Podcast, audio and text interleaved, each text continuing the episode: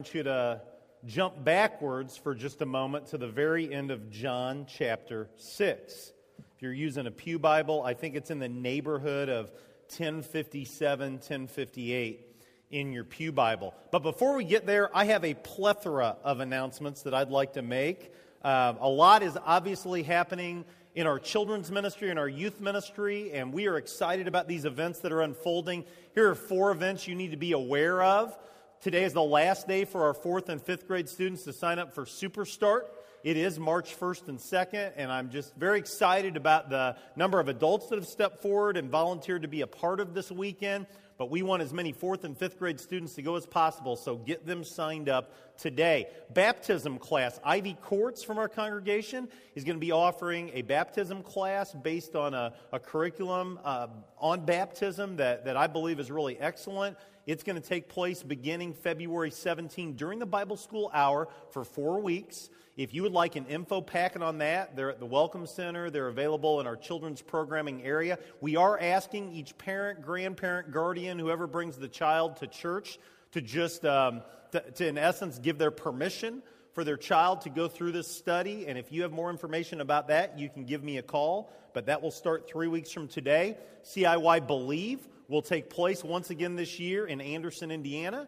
And it's for our junior high students, and it's April 12, 13, and 14. And we have announced our junior high mission trip this summer is going to be July 15 to 20 in Cincinnati. We're staying again at Xavier University. It's with CIY once again. It was a great week last year. We're looking forward to another great week this year. In your bulletin, there are several announcements I need to call attention to. Ladies Escape is this Saturday from 9 to 11, and today is the final day to sign up. There's a sign-up table in the foyer, so be sure to sign up. The Change for Life campaign to help the Crisis Pregnancy Center, the New Life Pregnancy Center in Decatur, is ongoing. If you did not get a baby bottle last week, please grab one this week. Fill it up with your spare change, or if you want to, you can put a $100 bill in there. They would take that, but it is a great opportunity to support a great parachurch organization that's on the front lines of the pro-life movement, doing an excellent, excellent job. The Tuesday morning ladies' Bible study resumes this week, and Joyce Trummel is going to be teaching. The study is entitled Receiving God's Goodness. And if you're available Tuesday mornings and you're a woman, you are invited and you will be blessed by this Bible study. Couple updates related to today. As Kent mentioned earlier, I know we had some people come in late. All evening programming is canceled due to the impending ice storm. And I say that with a smile because we have no idea what's going to happen, quite honestly. But we'd rather be safe than sorry. I know some people, they don't like that. And, you know, I don't really apologize. We're trying to do the right thing and be as safe as possible. If that really bothers you, go talk to Kent. He would love to hear your complaint about that. And one more thing related to today, our high school students are on a ski trip with a couple other youth groups up in the Wisconsin Dells area, and they had planned to be home between 10 and 11 o'clock tonight. Due to the weather that is hitting Wisconsin as we speak, they're going to leave around noon today, so they will be home much earlier than that, but you need to keep them in prayer. Not really sure what's going to happen with that, and they probably won't be able to go very fast, but we're going to pray the Lord's blessings on them, and they will be home much earlier, probably in the 6 to 7 range. Wow, that's a lot of announcements, isn't it? Aren't you glad you're a part of a church that has a lot of things happening beyond Sunday morning? I'm excited to share these announcements every week, and if they annoy you, don't be annoyed. Be excited that a lot of good things are happening in the way of ministry at your church. We are in the middle of Jesus, the Great I Am series. We launched into this 2 weeks ago with an overview, and last week we looked at John chapter 6 where Jesus said, I am the bread of life. And today and next Sunday is kind of a two-part sermon series within a 9-week sermon series. Jesus says in John 8 and in John chapter 9, I am the light of the world. Last week, John chapter 6, Jesus said, I am the bread of life. And the big idea that I wanted you to take from John chapter 6 was that Jesus is the life source for those following after him. And for time's sake, last week I didn't share this with you, but I want to just read a couple verses of Scripture at the end of John chapter 6 that I think really reinforce this teaching of Jesus. In verse 53, he says, I tell you the truth, unless you eat the flesh of the Son of Man and drink his blood, you have no life in me. Whoever eats my flesh and drinks my blood has eternal life, and I will raise him up at the last day. For my flesh is real food, my blood is real drink. Whoever eats my flesh and drinks my blood remains in me, and I in him." And if you were a stranger coming off the street and you heard that passage of Scripture read, you would think, what is wrong with these people? What is wrong with Jesus? That's crazy. That's cannibalism. That's gross. Of course, we did that this morning when we took communion.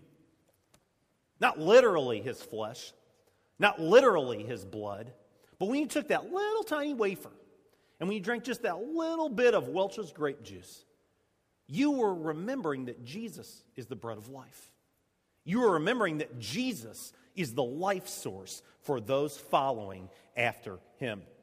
If you're reading through the Gospel of John, John chapters 7, 8, and 9, the context is the Jewish Feast of Tabernacles. And one of the things that we don't do a great job of around here is really teaching a lot of the Old Testament history as it pertained to first century life when Jesus came and ministered. And I was reading this week just an excellent book by John Stott, and I was captivated by this feast, this annual feast that took place, the Feast of the Tabernacles. It was an annual party that lasted 8 days. And think about that. Think about an 8-day party.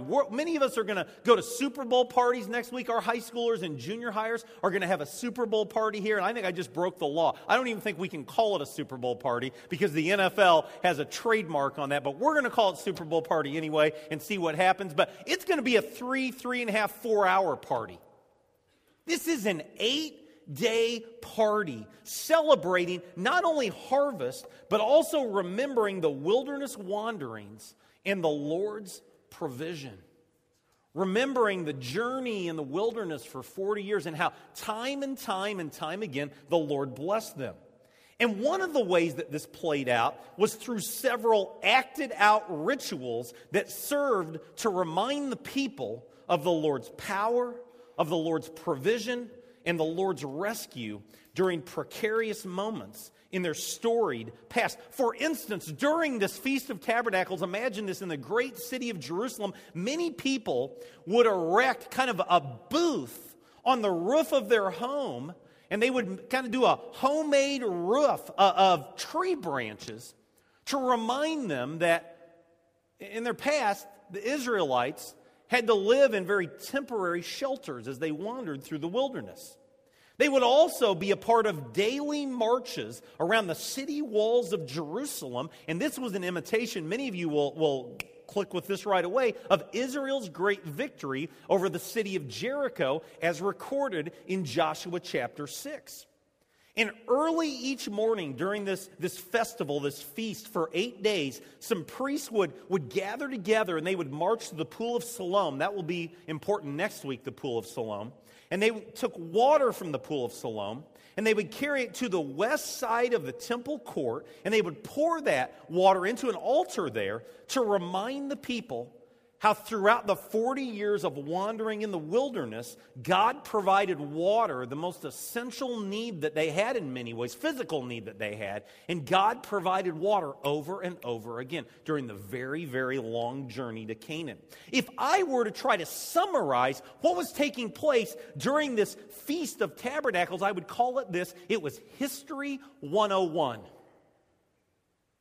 So if you were from Jerusalem or if you were a visitor to the city of Jerusalem and you didn't know a lot about Israel's past, you could just come and be a part of this feast. And as you would see the people marching around the city, you might tell your children, "See, this reminds us of Joshua chapter 6 and the defeat of the great city of Jericho. The walls came tumbling down." Or when they'd see the priest carrying the water, it would remind them of a time during the wilderness wanderings when the people were parched to the point of death and the Lord provided water. History 101. Well, I think sometimes it's easier to see Scripture than it is to hear it. So I have listed our primary text, John chapter 8, in your bulletin today. But right now what I would like to do is I would like to show you an account from the Gospel of John of what took place. One artist's account of the woman caught in adultery. Let's watch this.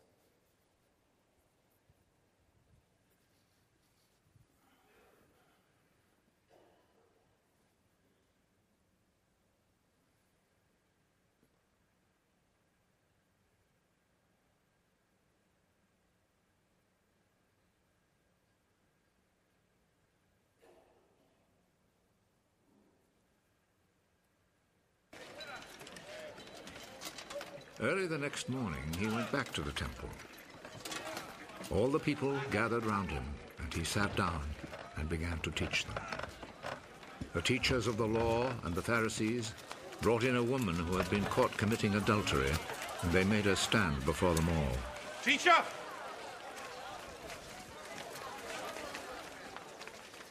This woman was caught in the very act of committing adultery. In our law, Moses commanded that such a woman must be stoned to death.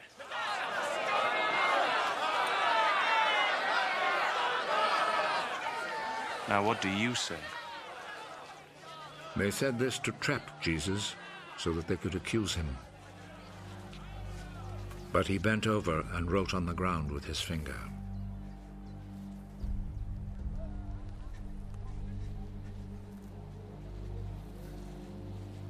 As they stood there asking him questions, he straightened up.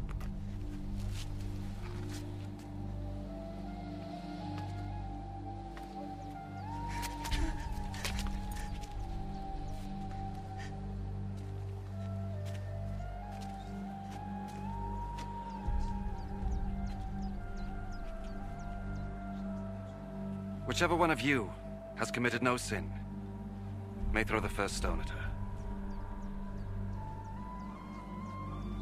Then he bent over again and wrote on the ground.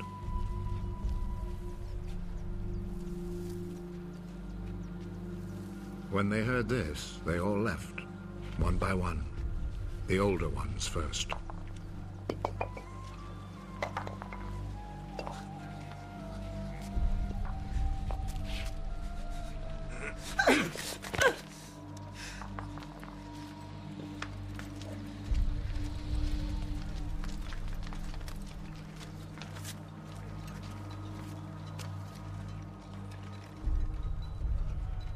Jesus was left alone with the woman still standing there.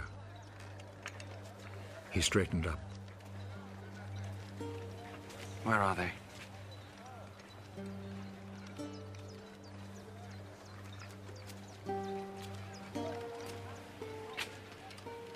Is there no one left to condemn you? No one, sir. Well then, I do not condemn you either.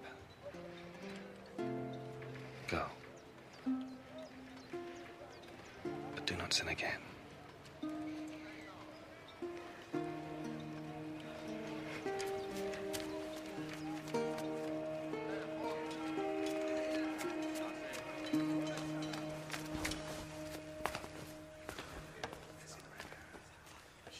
Jesus spoke to the Pharisees again. I am the light of the world. Whoever follows me will have the light of life and will never walk in darkness. Captivating, isn't it, to see Scripture portrayed? Is that what Jesus looked like? I don't know. I don't know. But I love so much this account from John chapter 8 because it teaches us important life lessons about sin. And on the back of your handout, if you want to fill this out, 5 lessons that I want us to learn from John chapter 8, this account of this woman caught in adultery. And number 1 is this: sin is embarrassing. Sin is embarrassing. I want you to think of our court system for just a moment. Let's say that I were charged with a fairly serious crime, and I were sent into a pretrial hearing. It's never happened to me, praise the Lord. But if it were to happen, one of the things that would unfold at some point early in the proceedings is the charges against me would be read aloud. Imagine how that would feel. The pain, the sting, the embarrassment. I wouldn't want to turn around and look at anybody. I would hope that J.D. Harrell wasn't working that day or Clarine Arnold wasn't working that day. I wouldn't want to see anybody because I would be embarrassed. Just like that, sin, it's embarrassing. Think of yourself right now. How would you feel if next Sunday morning, instead of beginning my sermon not from John chapter 9, I just called one of you out, said, come up on stage, and I started to share with the entire congregation sin in your life that I had learned of? How many of you would be excited about that? Any takers? be your last Sunday at First Christian Church, wouldn't it? Because sin is embarrassing. But guess what? That is exactly what's playing out here. This woman, she's been caught in the very act of adultery. It doesn't take a lot of imagination to figure out what has played out here.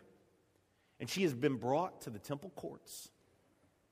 And her sin has been announced for anyone and everyone to hear. Now, we talked earlier about how during this Feast of the Tabernacles, John chapters 7, 8, and 9, it's History 101 week. Well, our Pharisees here are relying on a little bit of their history, the law of Moses. They announced to Jesus that according to the law of Moses, she must be stoned to death. And if you want a reference on that, Leviticus 20 and Deuteronomy 22, they do reference the fact that adultery was a big deal. You could go to Exodus chapter 20 and Deuteronomy chapter 5 and find that adultery was one of the 10 commandments. It was a big deal. And so the history lesson continues. But in this entire context, we see, first and foremost, sin is absolutely embarrassing. Secondly, though, we see that sin is self-indicting. It's self-indicting. See, for me, the really awful part of this account from John chapter 8 involves the reality that this woman's accusers were even more dirty. They were even more worthless. They were even more slimy than the pawn of their nefarious plan. And you may be saying, what? I saw that the guy had the beard going and the hat. I mean, he had to be a religious leader of the day, didn't he? He had to be an expert in the law, didn't he? He knew Deuteronomy 22. He knew Leviticus chapter 20. Weren't they simply doing their religious duty, exposing sin in this one of the big 10 sins? Simply talking about the consequences? Well, the answer to that is no, not really. See, these leaders are actually using religion. They're actually using the law of Moses to bring harm to someone. And the really sad part for me is that this woman caught in adultery, she's not even their mark. She's not even their target. They're going full bore after Jesus. And see, it's a trap. They say, Jesus, we caught this woman in the very act of adultery. The law of Moses says we must stone her to death. What say you? And Jesus is in a dilemma.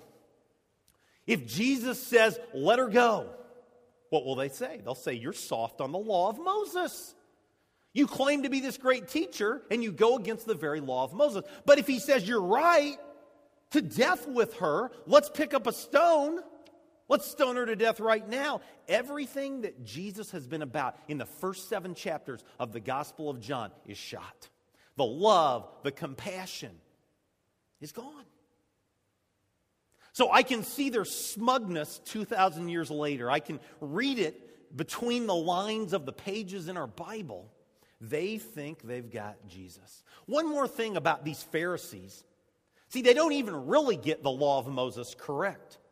See, first of all, if you were to go to Leviticus 20, verse 10, or Deuteronomy 22, verse 22, you would find that an adulteress is condemned to death, but there's no prescription for how an adulteress should be put to death.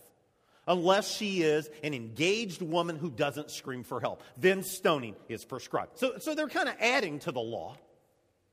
But there's another element that just adds to their hypocrisy. If you go to Leviticus chapter 20 and Deuteronomy chapter 22, it's not only the woman that is being put to death, but guess who else? The man. See, the last time I checked, it takes 2 to commit adultery. And they're only after the woman.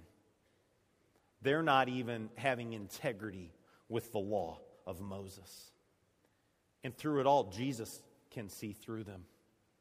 See, sin is self-indicting. When we get too puffed up religiously, when we begin to think too highly of ourselves, we find ourselves self-indicted. Number 3, we are all sinners falling miserably short of the mark. If you don't see anything else in John chapter 8, Surely you see that. Now, before I go to Jesus, I want to share with you some Pauline teaching. That's a big word to basically say some of the things that the Apostle Paul had to say about sin from the book of Romans. In Romans 3:10, he says that no one is righteous, not even one. And just a few verses later, 3:23, he says, all have sinned and fallen short of the glory of God. We're all sinners. We've all fallen short. So what does Jesus do as he is trapped? What is Jesus' prescription? What is his answer? Well, he writes on the ground. We have no idea, by the way, what he's writing on the ground. We don't know. We could speculate. We won't. But he stands up, and his answer is brilliant. He says, he who is without sin, you pick up a stone and throw first. If you've got it all together, if you are without sin, if your life is perfect, then I give you permission to kill this woman.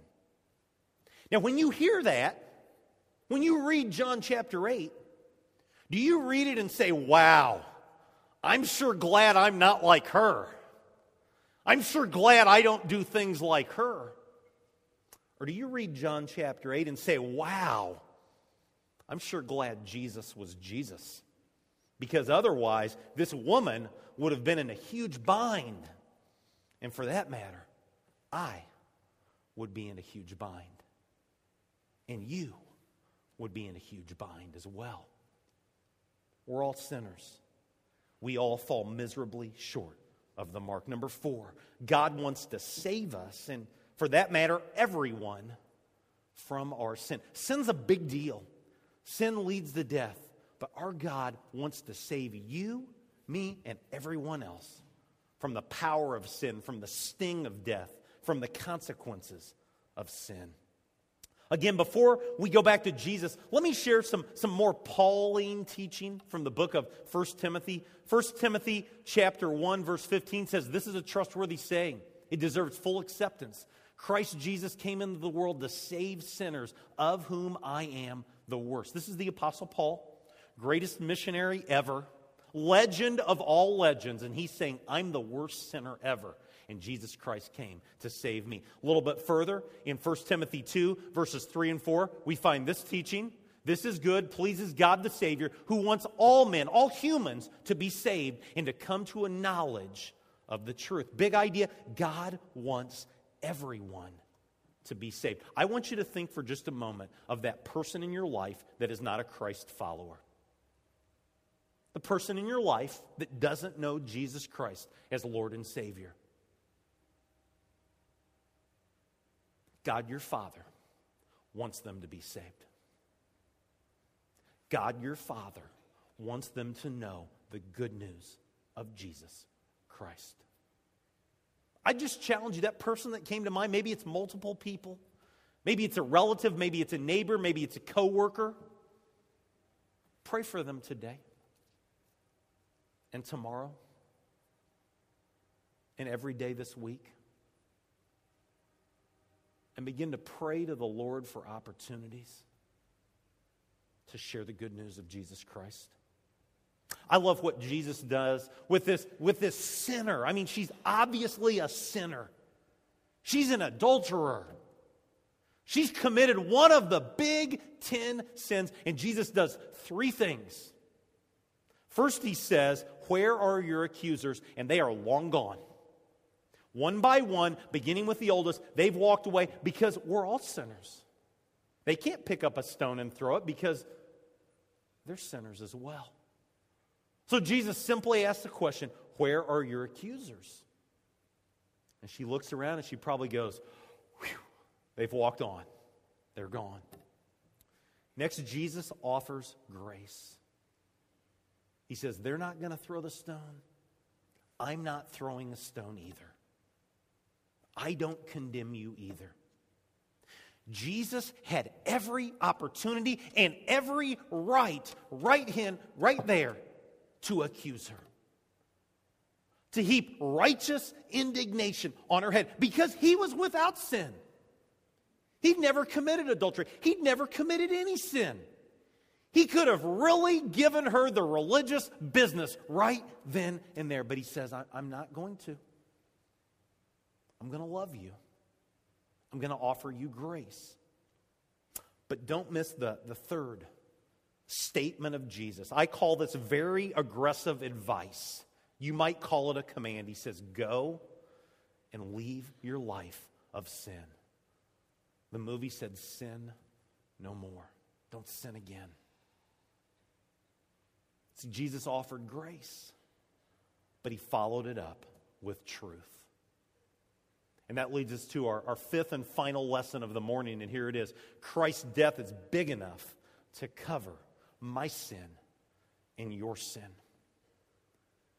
If we were to try to write down all of the sins that we have committed as a corporate body just in 2013, just in 27 days, we'd need a lot of paper, wouldn't we? Let's be honest this morning. I mean, let's just be really transparent this morning. We'd need a lot of paper because we're sinners.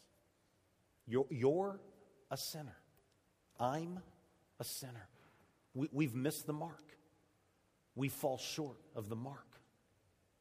But Christ's death is big enough to cover all of our sins that have been committed this year. In fact, Christ's death is big enough to cover all of our sins that have been committed in all of our lifetimes. Because as we've learned in our Sunday school class, studying through the book of Hebrews, Jesus Christ's death was a one-time for all-time sacrifice for all of our sins. Back to Paul, 2 Corinthians 5:21, God made him who had no sin to be sin for us, so that in him we might become the righteousness of God. Sin is ugly. Sin is disgusting. Sin leads to separation from the Lord. But God provided a way out. Praise the Lord.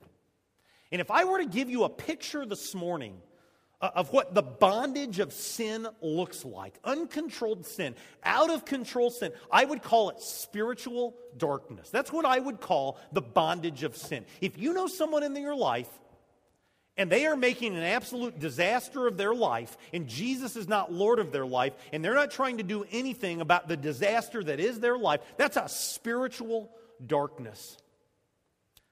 And I find it ironic that the very next teaching John records from the Gospel of John is verse 12, Jesus saying, I am the light of the world. I don't think it's an accident. I think John is trying to help us see the difference between spiritual darkness that sin controls and Jesus Christ, hope for the world, the light of the world. Let's look at that contrast. The darkness that destroys versus the light that leads to life. I walk my dog every morning. You know that. You're tired of the dog walking stories. I'm not even going to tell you a dog walking story, although I have three or four I could share. But one thing that I really don't enjoy is the 5:30 a.m. dog walks on Sunday mornings. And I'm just not a big fan of waking up at 5:25. I'm not a big fan when it's 26 degrees like it is today of getting out, although praise the Lord, no freezing rain. But what I probably like the least about the 5:30 a.m. dog walks is that when the moon is not illuminated, it's pretty dark, let me tell you. And my dog is a big baby, and I'm kind of a big baby, and every little rustle that you hear, you wonder, are there coyotes lurking? Is there danger around the corner? And there's one particular area on our walk near the park that has always been just unbelievably dark. You just couldn't see anything. I about stepped on a possum one morning because I just couldn't see it. But my little village of Chestnut did something for me about 2 months ago. They erected this huge, enormous street light. And man, it is the brightest street light that I have ever encountered in my life. It must have one of those halogen bulbs or something, because now when I turn that corner and I start heading through the valley of darkness, guess what? That light makes all the difference in the world. And my chest is puffed out. My dog's not afraid. We are good to go. That's the difference light makes. John taught us that. The very beginning of John chapter 1. Let's read verses 4 and 5. John 1 verses 4 and 5. introductory teaching about Jesus. In him was life, and that life was the light of men. And the light shines in the darkness, but the darkness has not understood it. And so as I conclude part one of our sermon series, it's a two-part on I am the light of the world, I leave you with a question, not a statement, to cook on this week. And here it is. Can you see the light? Can you see the light? Let's pray. God, thank you for today. And thank you for the hope your son Jesus brings. Jesus Christ, the light of the world. And sin is awful. But Jesus Christ, because he became that one time for all time sacrifice, gives us hope. Gives us assurance. Gives us life. Brings light. And because of that, we say praise the Lord. We love you. It's in your name we pray. Amen. It is invitation time, as it is every Sunday here at our church.